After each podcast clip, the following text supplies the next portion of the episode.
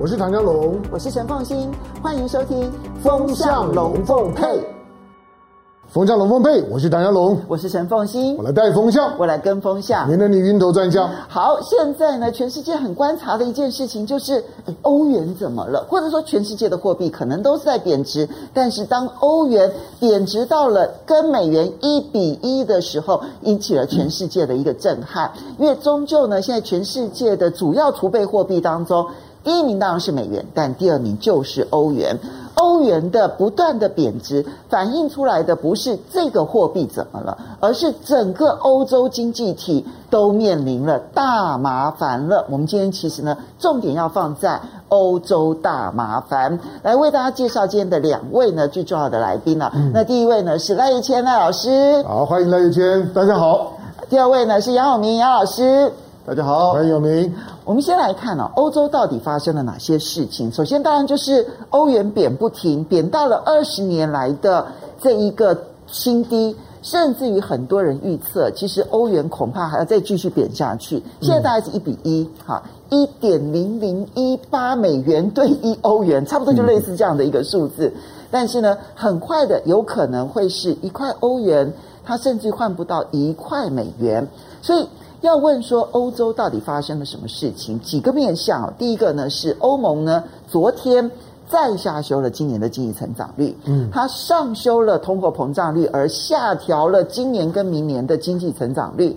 其实下调的幅度并不算特别的多，因为欧洲的大麻烦真正的时刻点恐怕还没有来到。嗯，那么这里面当然其实跟现在的能源危机扮演了非常重要的角色。可是，即便有能源危机，我们看到欧盟还打算要第七度的制裁俄罗斯。那现在呢，即将呃 接任这个欧盟的这一个负责的捷克总理呢，立刻说：“诶，我我们虽然要第七轮对俄罗斯的制裁，但不涵盖天然气。当然不能涵盖天然气，因为我们现在看到呢，很多的分析师都已经提出来了，现在不是欧洲制裁俄罗斯的问题，而是如果俄罗斯。”整个制裁反制裁欧洲的话，断掉天然气的话，欧洲可能会面对金融末日。今天的最新消息是，意大利的总理德拉吉请辞，辞了。这件事情虽然感觉上面好像只是一个意大利的一个问题，但事实上啊，这一位总理他在金融圈的声望是非常非常高的啊。他呢是之前一任的这一个欧洲央行的总裁，大家还记得欧债危机吗？带领着整个欧洲度过欧债危机的人就是这个德拉吉。嗯、那也因为德拉吉他接任了意大利总理之后呢，整个意大利的经济就稳住了阵脚。刚刚我们看到欧盟啊调降了整个欧盟地区的经济成长率，但是这里面它调降的是德国跟法国。意大利他还调升哦，说意大利没有问题，但是现在意大利的政治危机可能带给整个欧洲是灾难性的最后一击。我们来问的是欧洲怎么了？首先请教一下赖老师，欧洲被美国绑在这个战车上啊，所以欧洲才会有今天的结果。这个道理很明白。呃，欧洲过去一直主张战略自主。如果欧洲真的走战略自主的话，它就不会被美国跟北约所绑架。但是由于欧洲的战略自主只有口号，因此它被美国绑架了。美国一听到欧洲讲说他们要定出一个欧洲的政策，叫做战略自主。战略自主就是说欧洲人要走欧洲的路了，欧洲的问题欧洲人解决了。其实它主要是朝这个方向。所以当时俄乌的问题就是用诺曼底模式来去解决。诺曼底模式。当然，就是德国、法国解决俄国跟乌克兰的问题，这叫做诺曼底模式，也就是欧洲人的事，欧洲人解决。这个是由德国、法国，德国在当时是梅克尔，法国是由马克宏，他们本身双手啊，两个欧洲的最强大的、最有影响力的两个国家，他们在主导、在推动。他们在推动的时候，当然不符合美国人跟英国人的利益，因为对美国人来讲的话，怎么可以让你欧洲走自己的路？怎么可以让欧洲有战略自主？当然要改变，要破坏。改变破坏最好的方法是什么？那就是让欧洲发生危机。这个是美国一贯的手法。两韩缓和的时候，美国就制造了朝鲜跟韩国的危机，这样的情形，阳光法案就走不下去了。这样的情况，文在寅，也就是继任者文在寅，他推动两韩和解，也就走不下去了。美国的一贯手法，两岸之间也一样。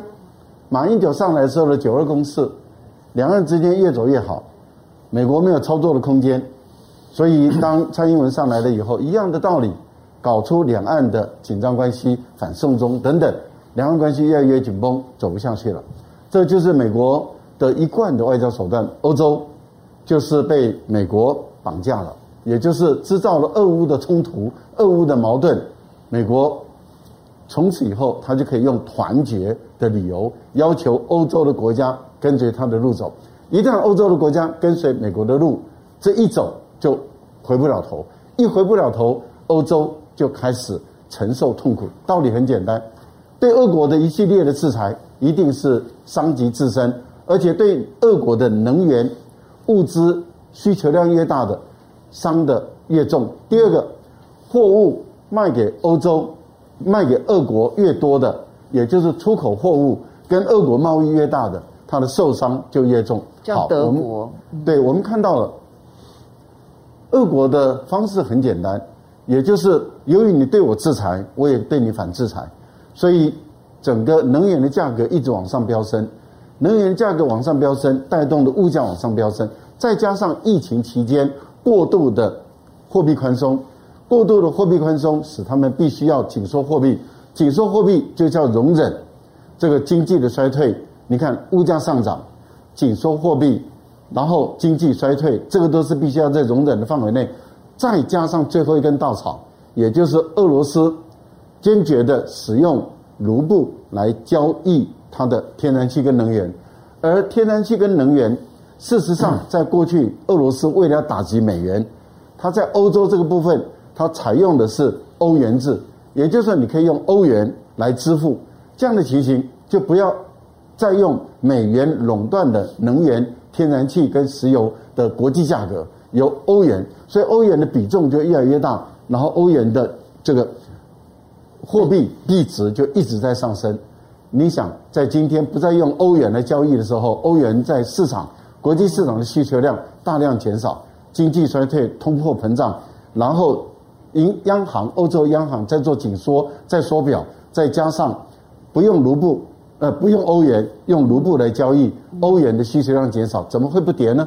所以现在跌到的还没有跌到欧元刚问世的价格哦，欧元刚刚问世的价格是一比零点九五美元左右，嗯，所以现在还有一点一点一点零点零一左右，所以目前来讲还略高于欧元刚问世的时候。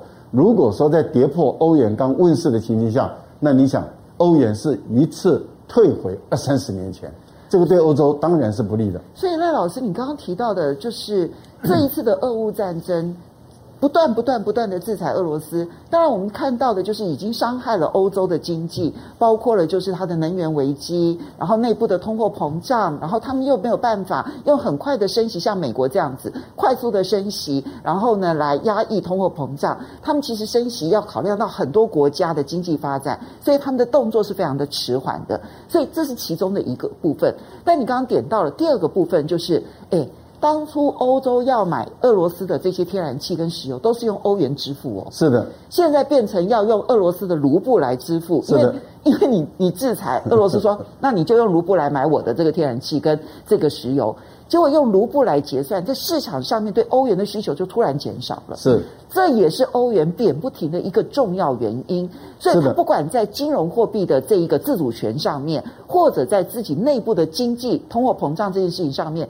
伤害都很重诶，我们看到好像是乌克兰跟俄罗斯的经济受伤有多重，但事实上欧洲可能是整个最大的受害者。是，那同样请教一下姚明姚老师，现在你怎么去看欧洲？因为整个欧洲，刚刚这个赖老师形容说被美国绑架，可这个被绑架的情况似乎没有任何的缓解的一个可能性，他们还在发动第七轮的制裁，但内部的金融界的人士已经担心的是。什么第七轮制裁？万一俄罗斯就断供了天然气的话，整个欧盟经济其实是会负成长，尤其是德国，他们今年不要讲正成长了，其实是会负成长的。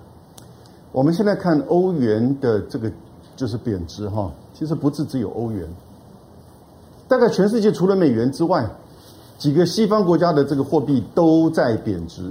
嗯，然后呢，第二个，你现在去看五月份这些国家的贸易都在逆差，呃，很特殊哦，所以它是个结构性现象，它不是哪一个国家的贸易政策啊、货币政策导致它，诶，突然长久以来的。贸易的出超，结果现在变成逆这个这个逆超，哦，然后呢，入超的这种情况，所以过去比如德国，德国五月份啊，一九九一年到现在第一次出现了大概十亿欧元的逆差，对，法国大概是十七欧元的逆差，嗯，印度是两百亿美元以上，日本大概是十七亿，呃，日本日本是这个十。差不多有十七一百七十八亿美元，对，连韩国都十七亿。韩国是在一九九七两千零八年之后第三次的贸易逆差。那这个贸易逆差两个最主要的因素，第一个就是战争跟制裁导致的这个原油、原料、矿产，然后甚至这些进口的主要的这些零组件价格飙涨，所以呢，它的进口额开始这个大量的提升。然后出口现在整个全世界，因为通膨的关系，出口又没有显著的增加，所以呢，这几个国家全部系统性的、结构性的逆超啊。然后逆差的情况之下，美国大概是五月份是八百五十五亿，哎，我美国这个八百五十五亿，相较于去年还没有增加太多。对，因为美国一基本上都是采取它长期的、长期的这种出就是入超的这种经济嘛，哈。嗯。可是另外一个现象是导致这样子的一种就是逆差的这种情况，就是货币。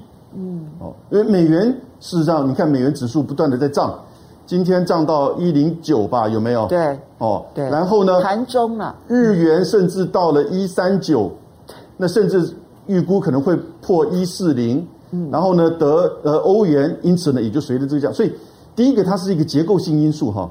那为什么呢？因为美元在升息嘛，美元在缩表，所以这些大的游离性的这些外资当然就去赚美元的这个钱。那同时，在战争跟制裁的影响之下，加上能源跟通膨的问题，你如果要避险，你当然不会跑到欧洲国家去避险嘛。现在这个时间点，所以你还是选择比较强势的货币，哦，因此就会出现这种就是结构性，再加上就是这种很自然的哦避险的这样子的因素，造成整个欧元、日元、这个韩元的这种贬值。那这个贬值。通常说贬值不是出口增加吗？可是现在这个环境，出口没有什么增加，反而会让进口的这些原料、原产品这些东西呢的价格增加，哦，所以呢就会出现连续就这么多，只要是西方国家都是逆差。我们我们举个刚刚提到这个杨老师提到的这个日本、韩国、德国、印度还有法国，这里面呢，其实真的最值得我们观察的就是日本、韩国跟德国，因为他们都是出国出口的强国。你比如说印度来讲，它其实高度依赖进口，那它长期的逆差比较不意外。那法国呢，它比较比较不是那种以出口为导向的国家，可是日本、韩国、德国是长期出口为导向的国家，他们的货币贬这么多，结果他们的出口没有什么太大幅度的增加，我有两个问题很严重哎。我有两个解释哈，嗯，我觉得第一个，美元现在这个美元指数会这么高，你要知道美元指数指数去跟六个其他国家的货币嘛，日元、欧元。然后呢？加拿大币、英镑、加拿大币、英镑、瑞典、瑞典跟瑞士哦，法郎这六个还没有人民币哈。嗯，那这六个，我觉得，我觉得现在其实他们有一种协调，一定要维持美元的强势。以现在美国的通膨跟它的赤字预算，它不应该是货币这么强的，但是因为它不断的升息。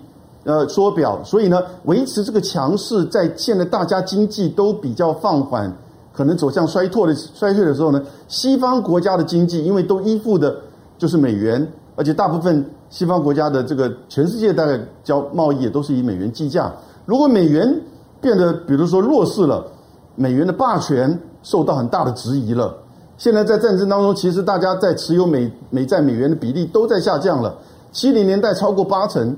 到了去年只剩下百分之五十八，嗯，哦，所以这样的底情况，如果美元的这种在全球的外汇存底低于百分之五十，那这个就是全世界翻盘了。所以西方国家它有共同的这个利益，以及在资本面有共同的这个利益，这不是单纯现在的这个国家的利益，比如说出这个逆差顺超，哦。但是呢，这个是西方国家，我觉得他们有这种共同的利益。所以老师，你觉得最近的美元的强势，它有一点是这些强权国家彼此之间某种的默契，要维持美元霸权，让美元霸权能够维持更长的一段时间吗？我觉得一定是。你现在如果看个别，比如日元贬到这种程度，对不对？那有什么增加？没有观光，也没有增加出口，是不是？然后呢，进口的这个价格不断的攀高。它开始出现严重的逆超，然后呢，这样子的情况之下，这个日本的经济会面临到更大的这个压力跟挑战。可是因为它跟美国是绑在一起的，对，美国的美国的价值，这个美元绝对不能贬到，就是说它在就是全世界变成美元霸权受到这个质疑。嗯，我个人觉得这个背后一定有一个怎么样的协调。嗯，但是最大的挑战是美国的股市，美国的股市股市从来不跟你坐下来谈的。它的反应就是反应，你再升息它就掉了嘛，对不对？所以呢，它反映出它对美国经济实际上的这种不信任，以及美国经济显显现出来的这个问题。另外一方面，中国的这个顺差那不得了，就前天公布的数字，六月份的顺差已经来到了三千八百五十四亿，是，而且一下子比同比去年增加十七点。二的这个比例，就它六月份的出口还成长了百分之十六点九。对，因为什么呢？那因为当然前面三个月上海封城，对。但是七月八月会不会一下子调回打回原形？不会，因为全球现在其实都在靠着中国的出口的商品，在维持至少的这样子一个贸易的稳定。那同时我也观察到，整个亚洲的经济整合哈的因素开始在深化，是。所以区域内的贸易开始在增加。亚洲人的消费能力慢慢提升，所以比较不受美元或者是这个欧洲的俄乌战争的这个影响。那因此呢，你就会看到下半年，我觉得你觉得国际的投资接下来避险会那或往哪边去？嗯，应应该到亚洲来了吧？嗯，对不对？嗯，好。所以这边呢，其实我们是从欧元这个现象，很多人会说欧元怎么了？这个现象其实是点出后面的那一个经济的金融的大架构的一个变化。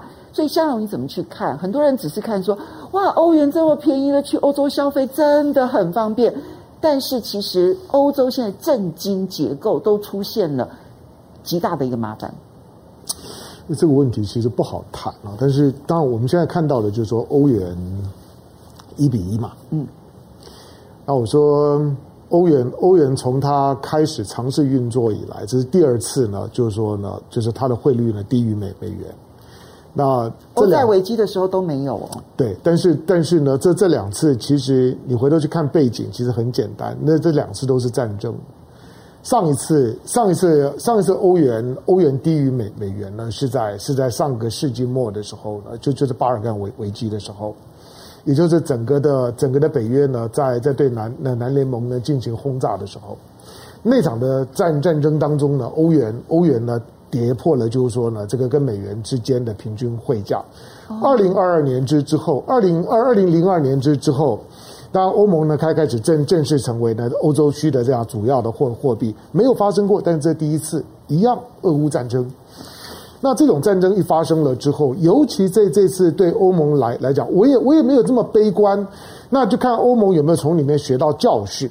这个教训就是说，当你美国美国拒绝俄罗斯使用美元的时候呢，俄罗斯的报复手段呢，就是拒绝使用欧欧元。你欧欧元呢，一定是最后的受害者。美国拒绝给俄罗斯使用美元，我把我把的 SWIFT 全部帮你扫干净。那那那我怎么办？那我就拒绝使用欧元，因为欧元呢，在今天的国际社会，它就是美元呢以外的最主要的替代货币。那当当你被拒绝了之之后呢？那欧元当然就最，何况呢？欧洲区的能能源，地球上面我们听过石油美美元，可是你要知道，如除了石油以外，如果是天然气，那就是天然气欧元。石油美元跟天然气欧元，它就是这两组的货币跟能源之间的关系。本来在梅克尔的时代已经把它变得很稳定了，就是说梅梅克尔把天然气欧元已经很稳定了。就是如果呢，就是说。欧俄之间的关系没有什么太大的冲突，大家呢都能够相安无无无事，有会有吵架，会有矛盾，但是不要兵戎相见，这种天然气欧元就可以维持欧元在一个相对稳定，剩下的就是经济。我们知道欧盟。欧欧盟欧盟是一个是一个政治上的集体安全制度，欧元是一个经济上的集体安全制度，跟你看到北约是一个军事上的集体安全制度，它的概念其实是一样的，它都是大家靠在一起取暖，因为我单独不足以对抗，不要说俄罗斯，也不足以对抗美国，所以我们靠在一起。那欧盟跟欧元区并不是完完全重叠的，在欧盟的二十八个国家里面，只有十九个是使用欧元的。所以呢，但是呢，它是主要的国家。当这些国国家呢，能源当中的天然气欧元不见了，你欧元怎么怎么怎么撑呢？它尤其在这一次的事件之后，我们会更担心的，就是说，当第一个现在现在你看到看到中国在在在撑它，就像中国对于对对于空巴的采购一样，这个这个对欧欧洲来讲，很补，那那真的是非常非常补啊！而且我态态度很很清楚，我一定想办法撑你。虽然呢，之之前的中欧投资协协定，欧洲呢要用意识形态去处理中欧投资协定挂在那儿，我我现在中国就慢慢等，等到看你欧盟呢什么时候撑不下下去，你你回头你要不要再跟我好好谈一谈？我们再好好谈一下中欧的投资协定。每个欧洲企业都知道这个协协定中国做了很大的让步啊，可是你现在卡在意识形态上面，你跟俄罗斯的关系已经不可能好了，那你跟中国关系也要搞搞搞烂吗？当你们说中国是战狼的时候，我常讲就是说，那你要学会与狼共舞啊！电影看过吗？你要学会与狼共舞嘛。年年轻朋友应该没看过这一部，对，这个已经蛮久以前的。那你看看嘛，就与狼与狼与狼共舞的时候，你你跟狼是可以相处的很很很好的，没有没有像你想的那样子。那个是印第安的问题。对，就是我我我的意思就是说，当你你你觉得他是战狼，但他也并没有要跟你战嘛。呃，中国对欧欧洲向来没有没有敌意的，那你就看你怎么去处理。好，现在呢，所有的所有的欧盟区的问题，它会衍生出来的是，整个的全球的货币体系的区块化，它开始会出现巨大的变动。我我觉得我们比较值得观察的是，我觉得未来除了美元区跟欧元区之之外，我我我我看的倒不是倒不是人民币或者什么，我我看的是金砖金砖区。我认为，我认你要知道金砖金砖体体系里面，现在如果连连连沙乌地都都进来了，如果沙乌地进来了之后，沙乌地阿拉伯有申请吗？有申请，但但是现在他他在犹豫有犹豫中。对啊，当然，因为现在美国拜拜登正在访问嘛，我怎么可能这么不给你面子呢？对。但是之前就已经讲了，就是说你你你对中国的这个这个就是能源输输出呢，用用人民币计价。你看到最近呢，巴巴西巴西也是金砖国啊，巴西准备大规模的采采购俄罗斯的天然气。你看到另外一个金砖国印度大规模采采购呢俄罗斯的天然气，而且用人民币支付。对，这这些的金砖国家如果会诊的时候，金金砖体系的特别是它是有金砖银行的。嗯，它是有金砖银行的，就类似亚洲开发银行。未来如果说呢，金砖体系里面呢，它有人口，有中国跟跟跟跟印印度，有巴西，它有它有粮食，有有巴西呢，或者未来的阿拉阿根廷，还有呢，还有像是俄罗斯，它还有什么？它还有它还有能能源，它有俄罗斯的能源，它还有矿物，有南有南南非的矿产。其实再再加上呢，像伊朗，如果再加上呢沙乌地这些呢石油进来。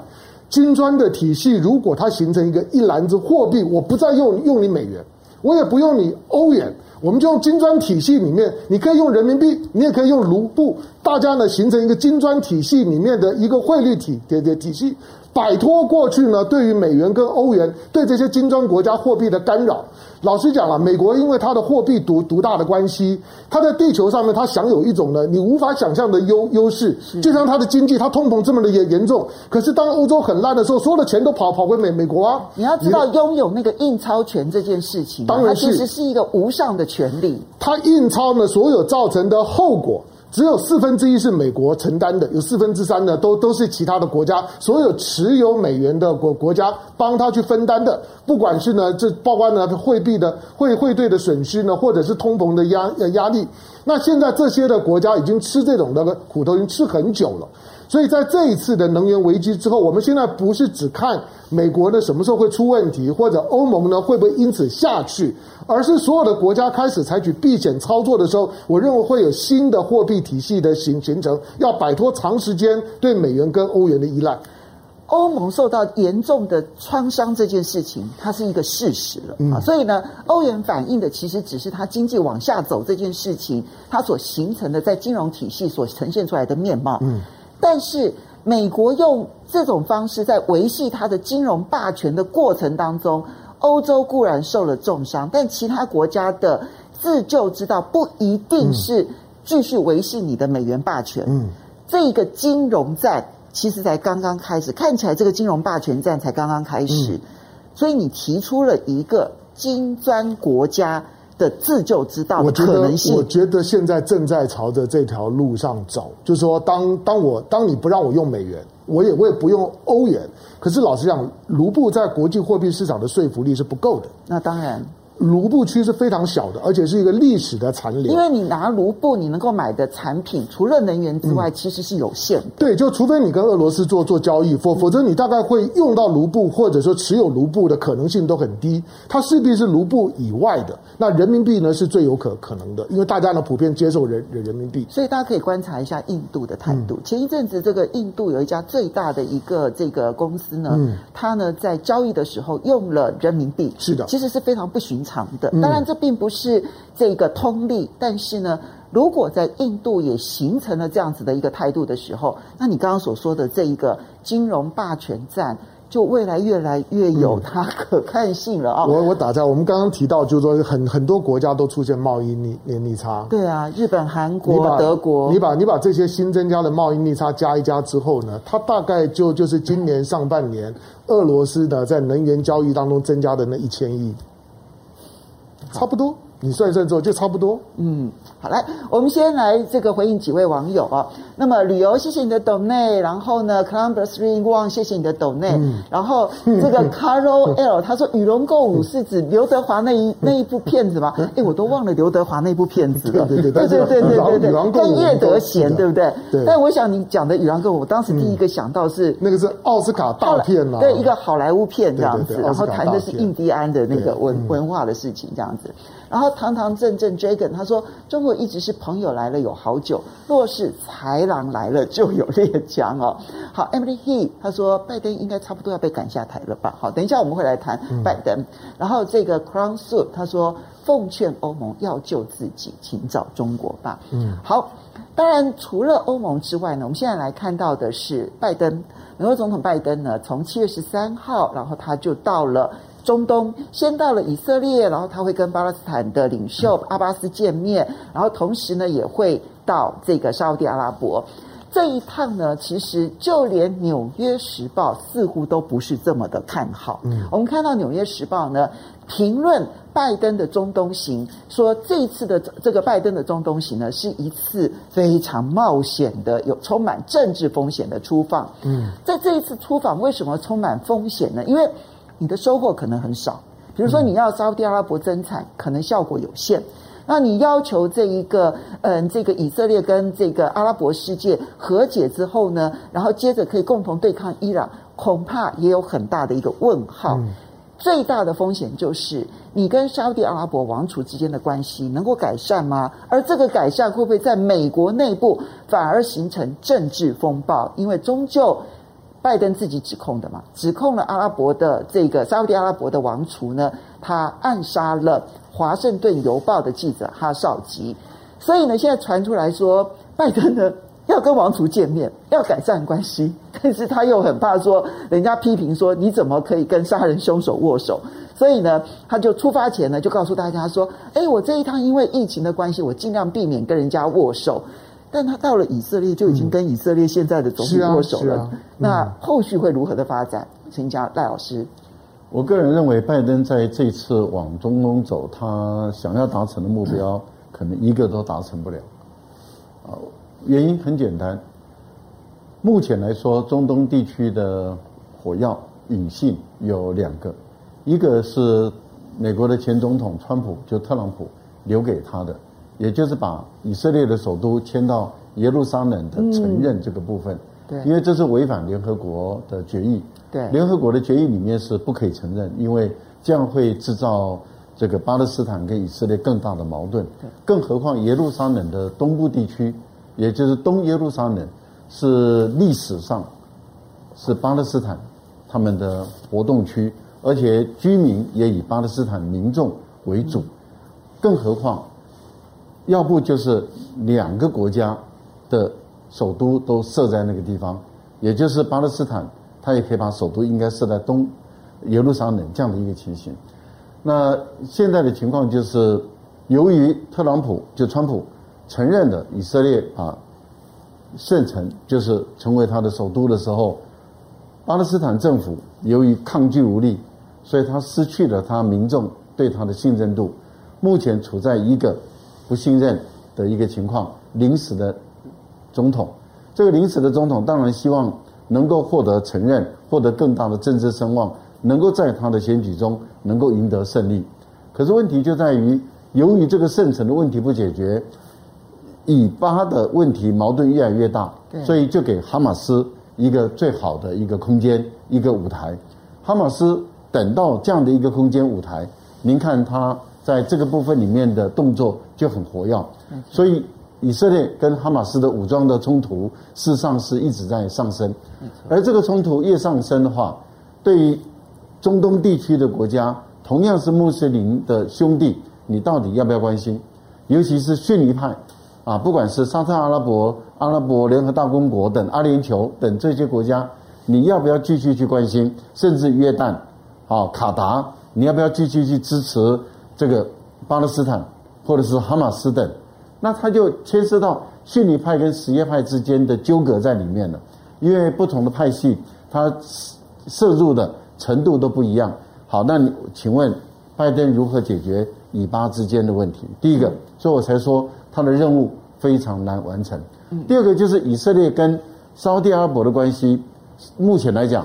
是朝好的方向走，对，其实双方正在改善关系，是也是朝好的方向走。嗯，那这朝好的方向走，对苏利文来说，他就想要巩固这个关系，但是有个变数，这个变数呢就是伊朗的核问题。嗯，伊朗的核问题如果不能够解决，以色列跟伊朗的矛盾会升高。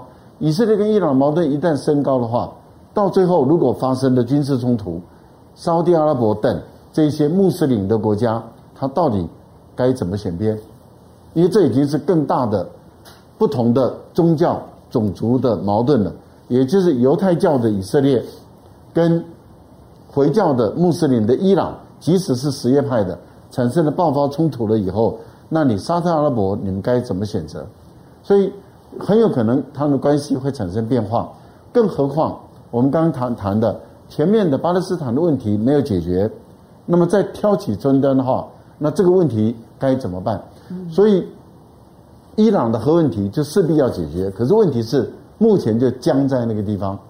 而拜登如果这一次的行为啊，这次中东访问没有办法把以色列可能会对于伊朗动手的这样的一个企图心压下来的话，如果没有办法，如果没办法成功的说服，而以色列一直评估他的情报系统认为伊朗已经快接近。有核武的能力，对以色列相当有可能就不再理会美国给他的劝阻，那么采取军事行动。这个中东地区一旦爆发战争，油价绝对会飙涨，而且飙涨的情况可能是难以想象。更何况，当拜登一走之后，普京就进来了。对，普京进来，普京选择的就是伊朗。那你想，普京跟伊朗的之间的交易，一定会满足伊朗所需要的东西。而伊朗也一定会满足普丁所需要的东西，更何况，普丁，如果我是普丁的话，我当然愿意在中东开一个口，开一个什么口呢？开一个军事冲突的口，使这个能源的价格更往上标准，更往上飙涨的情形下，成功的吸引住美国跟欧洲的注意力往中东的地区来移动。当美国跟欧洲注意力被迫不得不往中东地区来移动的时候，乌克兰算什么问题呢？乌克兰随时被抛弃、被出卖的几率就大大的增加，这样的情形会缓和俄罗斯在乌东地区跟乌克兰之间的战火，可能俄国就借这个机会，也就是在中东地区烧一把火，然后在乌克兰这个地方并吞更多的土地，这个是非常有可能发生的事情。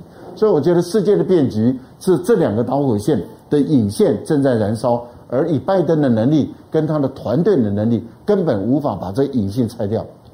所以赖老师，你刚刚提到，我们现在在观察拜登的中东行，我们观察重点都是美国跟沙乌地阿拉伯之间的关系。你到底能不能说服沙国，它能够增加的石油产量，然后降低国际上面的油价？又或者是说，你能不能够化解以色列跟阿拉伯世界的这个仇恨的这个关系？其实我们观察重点可能都放在这边。是，但是。你认为现在可能最大的一个变数，其实是在伊朗。是，因为。拜登上任的时候，他的重要目标是要恢复跟伊朗之间的核协议。他希望跟伊朗之间缓解过去的敌对的关系，让伊朗不要再去发展核武器。然后呢，伊朗的石油也可以进入到世界上面。是。可是现在的发展的状况是刚好倒着走的哦。嗯。就是他跟伊朗之间的核协议大概已经没有希望了。我其实可以在这边铁口直断，他跟伊朗核协议已经谈不成了。那伊朗核协议谈不成，美国持续的对伊朗强力制裁的结果，而现在普京七月十九号就要去伊朗跟土耳其三方会谈。这一次，俄罗斯跟伊朗如果越靠越近，而且伊朗现在在核子武器的发展上面已经是往前跨了一大步，到最后伊朗真的拥有了核武器，而以色列这个地方被迫一定要动手。事实上，之前其实以色列已经动了几次手了。是。而以色列如果跟伊朗之间发生了战争冲突的话，那全世界才真的叫做天下大乱。是的，所以这点其实是我们目前在国际分析上面没有关注到，但事实上问题很严重的地方。杨老师，你的判断呢？呃，拜登这次去中东啊，应该可以算是呃拜登版的重返中东了，因为他去年离开了阿富汗，撤军阿富汗，某种程度代表了美国。的影响力其实有一点撤出中东，在那个时间点，呃，有一段时间能源的议题不不再是关键性的影响国际政治经济，但是在俄乌战争之后呢，这个角色重新回来。拜登这次去中东，其实一方面以色以色列，一方面就是油，第三个呢就是伊朗，其实就是三个议题，但关键其实还是油。嗯，那。他不一定得到他能得到的，因为阿沙特阿拉伯现在每天的这个产量是一千一百万桶，对，他已经不能够再增产多少，嗯，否则要掏空他的储藏量。是，然后另外一个 OPEC 也不见得都会赞成，也不完全是这个沙地能够沙特阿拉伯能够完全就是说代表的，对。可是他毕竟可以某种程度的配合，维持就是国际能源价格的就是稳定，哦。然后呢，大概某种程度可以去影响到俄罗斯的这个出口的油，可能最多三分之一吧。当然，俄罗斯其实也不紧张，如果三分之一就留下来嘛，对不对？或者是希腊、这个土耳其这些国家可以买了，然后再换个包装，再重新卖给这个西方国家、欧洲国家。我这边再补充一下，你知道巴西的总统他直接明白的讲说，我们现在要去买俄罗斯低价的柴油，不是原油哦，是俄罗斯炼制成柴油之后，他说。不然我们现在柴油太贵了，我们要去买俄罗斯低价的柴油。人家问他说：“你这样会不会得罪美国？”他说：“美国应该要理解我们吧，我们的压力很大。”哎，对，美国一定会理解啦，因为他如果竞选没有办法连任的话，那个拉罗上来绝对不会跟美国嘛，嗯、对不对？嗯，所以呃，他这是一个重返中东，可是没有办法，他想把这个以色列跟沙特阿拉伯跟逊尼派，哦，能够去做连线。那以色列说他愿意跟更多的阿拉伯国家去建交，那他也许可以达成就是以色列跟沙特阿拉伯之间的客机飞越彼此的领空这种小的哦这些结论，但是呢，他去美国在中东啊，我觉得中东就是美国外交政策道德面的一个照妖镜，就显现出美国的这种双重标准，甚至没有标准。他去中东为什么不去关注阿富汗？嗯，对不对？他去中东为了要取得沙特阿拉伯的跟他去碰手，他居然现在可能会同意恢复出售给沙特阿拉伯这个毁灭性，就是说攻击性武器。嗯，那个是从川普时期卖给沙特阿拉伯去打也门，造成全世界另外一个这么大的人道危机。嗯，然后拜登上来稍微减少，但现在他可能为了交易，所以他拿也门人的生命来去换取他的沙特阿拉伯的承诺，空洞的承诺，增产石油，这完全是个照妖镜，还有什么道德标准，对不对？那在伊朗的问题上，刚才我觉得两位讲的会是一个严重的考验。因为现在俄罗斯当然也是希望影增加它在这个至少北部中东的这个影响力，可是呃，这里面有一个情况就是，美国还某种程度的短期内这个伊朗核子协议是不会有进展，但它不会完全退出，嗯，因为完全退出你就是让伊朗去发展核武器，那这个就真的会可能如这个大家所预测的，这个可能会出出现就是战争了，尤其这阵子。以色列的这个情报组织莫萨，你看不断的在暗杀伊朗的这些核子科学家，是，是对不对？是那个革命卫队的这些高官，甚至跑到德黑兰去暗杀。对，过去这两年其实这个暗杀活动没有停止。也就是以色列其实是真的害怕，因为我去过以色列，嗯，这些国家，它这个国家真的就是小，对，充满了危机感，嗯，哦，那他现在要去结合沙特阿拉伯这些逊尼派对抗这个什叶派，也符合逊尼派的利益。对抗什叶派，因为什叶派现在强大了，从伊朗、伊拉克到叙利亚到这个黎巴嫩的真主党都是什叶派，对不对？那可是另外一个层面哦，很有趣味的是，你看土耳其、埃及、沙乌地阿拉伯、伊朗都想加入金砖五国、金砖国家。嗯，然后呢，中国在这个区域啊，跟谁都可以交往，伊朗也好，沙乌地阿拉伯也好，以色列也好，油也好。那以色列的科技公司现在在大陆是这个主要的一个投资者耶，对，尤其是半导体业，对，哦，然后呢，武器的交易也是如此。虽然中俄伊在进行就是说军事的这种联合演习，但是呢，也不完全跟这个伊朗，哦，沙特阿拉伯这个石油的出产的现在这个到中国的已经超越到这个西这个美国去了，所以。现在是我觉得一个很重要的稳定性因素哦，反而是中国，嗯，也是在中东这个地区，哦，一方面你看沙特阿拉伯多少的基础建设、机场、地铁，通通都是中国盖的，对不对？哦，所以在这个过程当中，我们就不自再回到过去冷战或者是冷战后美苏美俄，然后呢各自在这边有一些代言人的大国在那边竞争。你现在看到中国的这个角色，我觉得不是如美国所要去去勾勒出来的啊，这个伊朗跟中国的结合，或者是跟俄罗斯的结合来挑战霸权，要整个影响掌控中东。我觉得中国的角色反而是一个，我把它叫做新霸权稳定啊，这是一个理论呢。也就是说，当有一个强势的国家，他希望维持和平，有利于他的这个经贸能源的时候呢，稳定和平的这种。状态跟环境是他比较希望的，不过当然这个离新霸权稳定还早，因为现在的中东情势非常的混乱。嗯，伊朗是不是真的会发展核武？因为伊朗真的发展核武，有可能变成另外一个北韩。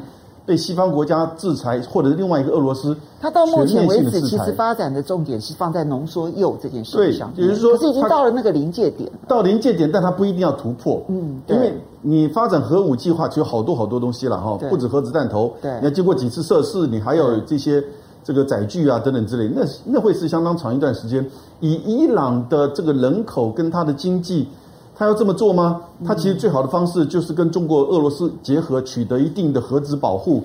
那其实也就具有这个他自己本身的国力在中东又是数一数二的，也就具有足够的这个自保。那同时也能够以油跟这个经济跟基础建设，然后去跟整个中东和中东以外。以及金砖国家的这个结合，这比较符合他长远的利益了。嗯，整个中东地区现在就是一个三方霸权在这个区域范围之内正在发挥它的影响力。刚刚杨老师其实提到了一个重点，就是现在全世界，如果你从国际舆论的角度来讲，都说啊，中国跟伊朗之间关系这么友好，你看他都在支持伊朗。理论上来讲，伊朗是什叶派，所以沙特阿拉伯啦，或者是这个像这个嗯阿拉伯联合大公国 这些。这些逊尼派为主的国家，理论上来讲，哎，你跟伊朗好，我应该跟你不好，哈。又或者说像以色列跟伊朗之间，那更是有高度的紧张关系。他也应该说，你跟伊朗好，我应该跟你关系不好。所以这边我们其实要稍微提一下，我其实，在看到民调数字的时候，我是有一点意外的。就我们会理所当然的认为，你跟伊朗接近，你一定得罪了以色列，一定得罪了沙乌地阿拉伯。但是呢，在之前大家看到那个皮尤中心啊，他所做的这个十九国的民调里头，好像感觉上面这十九国当中大部分都是。这个美学的其实其实全部都是美国的盟友，挑选的全部都是美国的盟友。那么这里面有几个国家呢？它相对来讲，它没有那么反中。除了我们很熟悉的，在这个东南亚的马来西亚跟新加坡之外，其实以色列它支持中国跟反对中国是一半一半。嗯，其实并不是一面倒的反中哦。这是以色列，我们觉得那么亲美的一个国家，其实它是一半一半。那 BBC 做的这个阿拉伯世界的九个国家，再加上巴勒斯坦的这一个三万多人的调查当中，其实他们对中国模式有好感，所以我们刚刚自以为就是说，觉得中国跟伊朗接近，就等于他会得罪沙乌地阿拉伯的阿拉伯世界以及以色列，情况刚好相反。所以刚刚杨老师讲的那一个稳定力量，会不会成为另外一种重要的主导力量之一？也是值得观察的，香容。好，那中东的问题，我们分分分两个部分看了。第一个就是说，我觉得从一个从一个陆权跟海权的思考来讲，过去美国对中东的影响力是建立在，因为中东几乎拥有全球的能源，尤其是石油的独家供应权，所以美国势必要把它大量的军事啊投投入摆在这个地方，要努力的去操作中东。当做是它的全球的三个重要的政治杠杆之一，就是呢欧欧洲、中东跟日本。那所有欧洲、中东跟日本呢，都是基于呢对欧亚大陆块的，就是说呢这些的强权国家的包围跟围围堵，就是俄罗斯呢跟中国。可是，在过去呢，欧陆之所以呢整个的整个欧亚陆块很难形成一个稳定而强大的力量的原因，是因为。过去的基础建设的能力啊，跟交通，它没有办法突破陆地上面很多的限制。对。可是呢，最近这些年最大的改变就是中国这个基建狂魔，它有能力透过它的基础建设的能力，把所有原来陆地上面的那些会把会把国与国之间、人跟人之间或都隔离开来的那些障碍都打破。嗯。所以，所以那个呢，就是海洋的优优势就不在了，甚至于呢，海洋呢运输各方面又慢。成本呢，慢慢的拉拉近了之后呢，陆权的影响力就上来了。美国呢，在这些呢周围的国家的操作的能力的对比的优势呢就不见了。第二个就是说呢，对俄罗斯来讲，这次的俄乌在战争呢，固然会让呢欧洲国家呢心生警惕，觉得以后我不能再依赖俄罗斯。你认为对俄罗斯来来讲，他难道不会心生警惕，说我以后不能够再依赖欧洲了？嗯，因此呢，我一定是往其他地方看。那以俄罗斯现在的情况来讲，他能往哪里看？当然是往亚亚洲看。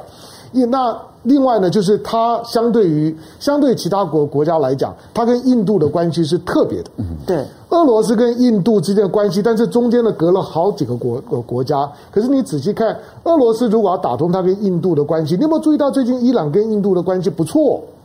对，甚至于呢，印度有很多的能能源呢是伊朗给的。是，那其实如果如果俄罗斯要打通它跟印度之间的将来不管天然气啦、油管啦等等等，一定是透透过伊朗。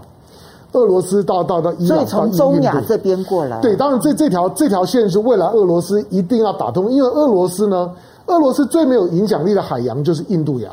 嗯，但但是对俄罗斯来讲，如果他在印度洋呢会有影响力的话，他势必呢是要抓着印度呢，抓着伊朗这些的国家。而且我想这一次俄乌战争，大家就很清楚的看清楚，嗯、就是俄罗斯真正的麻吉兄弟其实是印度。嗯、是好，那我们看看看中国，中国大家会觉得说，哎，那中国为为什么跟我们刚刚讨论了很多嘛？就觉得中国好像八面玲珑，对不对？好像跟好像大家对他都很有意见。比如你只要听美国讲，美国只要一开口就是先先把这中国凑一顿。那如果你跟的美国的核心的朋友圈，如果你你问的是日本，如果你问的是英国，你问的是保保加利亚，问的是波兰，问的是立陶宛，那有什么话说？这些呢？当然是把中国臭一顿。可是地球上面有有将近两百个国国家，你把美国的核心朋友圈扣除掉了之后，其他的一百六六十个国家就不是这样啊。那中国凭什么办到？你也你也不会看到中国呢，严着脸呢去拜托人人家要跟他当好好朋友。其实中国，我觉得根本的原因是因为中国在二战结束，一九四九年中国建国，一九五五年的万隆会议之后，中国到现在为止，我认为他的外交处理原原原则都清楚。基本上面从一九五五年之后的和平共处五五原则。你回头去看中国到现在为止，他就是信守他的和平共处五原则。我不结盟，我我不跟任何国国国家结盟，所以任何国家都不用担心我在你国内推颜色革命。你知道美美美国要交交朋友的一个前提就是，诶，你变得像美国了，你变得像美国，你就有机会当我的好朋友。所谓华盛顿共识。对，但是如果你不像美美国的时候，你就不能够跟我当朋友，而且你要担心我会搞你。可是你不像中国，没有没有关系。中国并并不在乎你像不像中国，要像中国太难了。所以中国从来不会给任何一个国国家说你必须要像中国，否则我就不能够跟你怎么样。你也不需要因为跟我中国好，你就必须要跟美国不好。我也没有这种的要求。你想中中国在中东啊，它呈现出一个非常大的特质，就是你要做中国是一个中国共产党是一个无神论的政党。一个无神论的政党，理论上面来讲，跟这些呢宗宗宗教呢宗，就是说一个宗宗教呢，几乎呢具有呢，就是说主宰力量的这些国家，不管是印度也好，伊朗也好，或者沙乌地也好，这些呢宗教立国的国家，理论上面来讲，跟中国共产党打打交道，大概都会有一点距离感吧。它是一个无神论的政党，可是一个无神论政党，原来应该是跟这些宗教国家打交道的劣势。可是今天却变成他的优势，他唯一没有嘛没有打通的就是梵梵梵蒂冈而已啊。到目前为止，唯一没有打通的，因为梵梵蒂冈要派要不派主教啊，只要你你那个宗教并不是要在中中国派主教都 OK。所以呢，中国为什么跟这些宗教国家，美国因为都要求你要跟我一样，所以呢，美国就经常呢必须要昧着良良心的去跟一些明明跟他不一样的，不管叫做沙乌地也好，或者叫做阿联酋也好，明明就跟我不一样嘛。我平常要臭你，要骂骂你，我随便讲话一开口，不小心就会伤伤到你。可是我要利用你，在中国就没有这样的问题。中国本身，他把他的制度上面，或者加他的他的他的本身的意识形态的，原来应该是他的国际交往的劣势，但是因为他不结盟，同时他也不干扰，我不结盟，所以呢，国与国之间，你今天可以跟沙乌地好，跟伊朗好，跟以色列好，因为我不结盟，你不要担心我跟谁比较近。第二个，我不干扰。不管你的你的国家的制度是是是什么，我没有要去介入，我也没有要跟要要要你跟我一样，一个这样子强权的崛崛起，会让很多过去呢半世纪受过美国鸟气的国家会觉得，哎，我终于有机会了，这是中国现在独特的优势。所以 你觉得是因为这些国家跟中国关系不错，是因为他们过去吃了美国很多亏？当然啊，就是因为因为美美国说你要跟我一样，美国每天在跟他所有的这些国国家，尤其第三世界国家，为什么会有一种优优优越感？就是我每次呢站在你面前，就是哎，你跟我不一样哦，你你坐下来了，镜头跑出去了，你你你你跟我不一样哦，你要你要要改哦，你这个要改，那个要要改。美国跟很多国家打交道呢，开出来清单呢都是。纠错清单，对，都是哎，你这要改，那要改，这个要要改。中中国不会跟你讲这些嘛？是。来，我们谢谢几位好朋友的抖内，Dancing，谢谢你的抖内。然后路易斯亮，哎，你这样子，你只称赞杨老师，只称赞赖教授，那你都不称赞我们哦？没有啦，开玩笑，我吃醋了，这样子啊。保尔，谢谢你的抖内。他说：“四位怎么看上海？虽然封城两个月，但仍然是今年上半年大陆唯一财政有盈余的省级行政单位。看起来新冠好像对于上海只是小风寒，对于上海跟大陆的经济体制似乎不会产生颠覆性的冲击。就上海太有太有钱了啦，就是就是只伤到皮毛而已，伤不到骨的。我我觉得我的观察是这样子，我觉得第一次很震撼，大家心里的冲击非常的大。嗯”那现在呢，是属于忧惧参半的一个状态，它不会真正伤其筋骨，不会，它就真的就是小风寒哈。可是问题是它不能来第二次，嗯，我觉得它来第二次之后呢，它可能的冲击就会远远大于第一次，所以我觉得现在上海要全面性的防堵它出现第二次的封城，是它最大的一个政策的一个方向。所以你有没有发现到，它最近其实我我发现说，在大陆是每一天。都那个上海的疫情都是热搜焦点。嗯、当然，当然，当然，大家都很担心啊。对对对，嗯、你你你增加了，比如说呃五个确诊的病例，然后呢四十五个这个无症状的感染者，嗯、那他是属于在隔离中的人群当中所找出来的，还是呢这个呃隔离人群之外然后找出来的？嗯、哦，就这都是都是关注的焦点，因为他不能来第二次，嗯，对不对？好。好来，那个 Stephen Jane，谢谢你的 donate 这样子，然后嗯，好，有人称赞我今天的衣服，谢谢。然后林静怡说，欧洲的主权都在美国的手中玩弄着。嗯、好，我们最后其实诶，时间的关系，我们要很快的评论一下日本到底这一次在参议院啊，那么自民党然后跟公民党获得了三分之二以上的席次，他会不会确定？要走修宪的路，我我这边我先请教一下杨永明杨老师好了，日本通。呃，我觉得其实这个修宪的路会推，但应该不容易推得成功啊。会推的原因是的的确确安倍被刺哈，使得日本的自民党呃会更加的保守化。那尤其是安倍派，因为他已经现在缺乏就领导型的人物，所以他必须要透过一些这个动作。来去做他自己内部的凝聚，以及对这个岸田文雄的内阁跟政策的这个压力。嗯，哦，也虽然他没有办法像安倍再这样下指导棋，可是那个压力要在那边。那关键是，当然除了这个修宪议题之外，还有很多其实国内的这个议题了哈。最多的其实是一些经济上的这个分配的问题。那，像这一次本来安倍的夫人昭惠夫人说拒拒绝国葬。但是呢，你看昨天的消息出来说，他会在九月举行国葬。很简单，这一定是安倍派这九十五个议员共同的决定，也一定要这么做。为什么？你这样子一个国葬才能够让日本政治，让日本人民记得这样子的一个政治人物，而他的遗志就必须要由接下来这个安倍派来去做推动的主角嘛。OK，那否则的话呢？如果没有这个国葬，过了几天，这个消息过去之后，安倍派没有那种领这个领袖型的人物，他就会慢慢慢里面开始在争权，开始在分散影响。那岸田呢，自然就可以主导，因为岸田接下来三年都没有这个选举的压力。没错，所以岸田现在我觉得是两头在烧。一方面，日本的经济、能源、通膨其实一样，也使得他了解到必须要跟中国、亚洲的经济要深化。但另外一方面，美国来的这个压力，加上岸田派给予的压力，在军事哦，在修宪的议题上，他也一定要去配合。那但是修宪不容易，因为第一个哈，那个修宪的要件太难了。那现在他两边都只超过三分之二多个十票左右，真的投下去不一定投得出来。第二个，这个两个院的三分之二，再加上国民的公投，起码要搞到。我觉得至少半年都不可能，可能要将近一年的时间。日本现在是什么事情最严重？是修宪吗？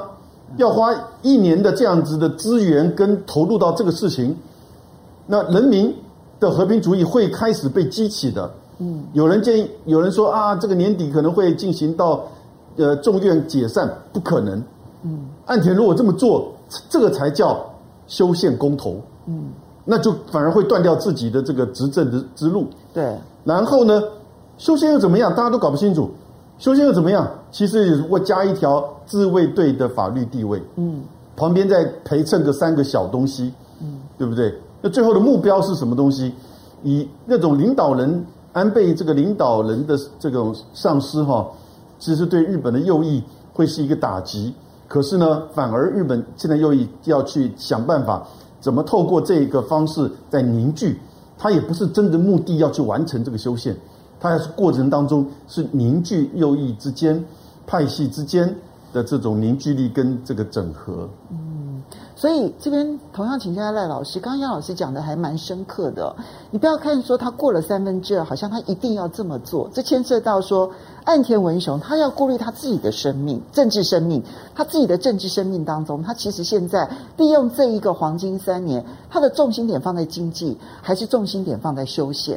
而右派这个地方，尤其是极右派这个地方，安倍这一派呢，其实希望能够借着安倍的这一个形象招牌，去压迫岸田文雄走安倍的这个希望走的路。但是岸田的选择可能是不一样的，你的看法？对岸田来说啊，或者对日本的右翼来说，其实条件都具备了啊，这个是他们多年努力布局，还有营造这个呃大陆跟日本之间的紧张关系，然后再透过两岸的紧张关系，把日本介入，就是台湾有事，就是日本有事，然后再刺激啊东北亚的紧张的局势，他们所创造的这个客观条件的氛围，使他们在这一次中具备有这样的一个修宪的条件，也就是参众两院啊，在这个宪政体制中，他们已经具备有这样的一个工具，工具齐备了。那重点就在于什么时候去使用这个工具。我觉得岸田文雄来说的话，他要什么时候使用这个工具，他一方面要看看美国的反应是怎么样，二方面他也要看看大陆的反应会是怎么样。那当然，他也看看国内的反应。所以在优先的顺序这个部分，我倒认为他会有更多的政治考量了。也就是说，怎么样符合他的最大的政治利益？例如说，假设他的经济问题一直不能解决，而他的声望再往下走，那或者是自民党的支持度再往下走，那这样的一个情形下，而他无能力解决这个问题，那怎么办？对对，有的时候极端极端路线，常常是解决不了内部的内政问题的时候所走的一个方法。是有的时候可能就是对政治环境被迫，他需要打修宪牌。那也就是说，当我无能无能力去解决经济问题，就好像安倍晋三、安倍经济学三支箭，对，他没办法解决日本的经济问题的时候，就打这个中日关系牌嘛。是，本来他任内的时候是努力的要修补。跟中国大陆的关系啊，要增加彼此之间的贸易额啊。日本也成功的跟大陆发展成为第一大的贸易伙伴呢、啊。是，但是问题就在于，他还是解决不了他的经济问题的时候。结构问题。对，那就用政治安全的问题来去填补他的经济方面的失败，因为他不能承认他经济方面是失败的。所以政客永远就是政客。对。那永远是政客的话，你台湾也好，或是啊、呃、日本也好。要把一个政客塑造成为他们的一个啊国葬的英雄，这个简直是一个是非不明的一个时代。现在二十一世纪啊，其实在欧美的国家，他们最大的部分里面呈现出来的就是是非不明、正义不彰。好，夏龙最后做一个结论。好，一分钟到我我讲的这段话可能可能不是太中听。好，第一个就是说安倍呢，就是岸田文雄的婆婆。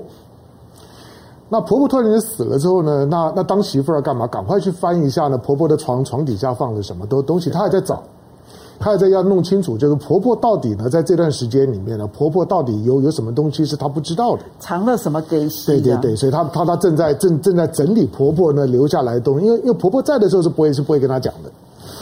第二个就是说，我们现在谈安倍谈很多，其实前提只有一个，就是你突然间会觉得安倍呢变成是日本的精神领领袖的感觉。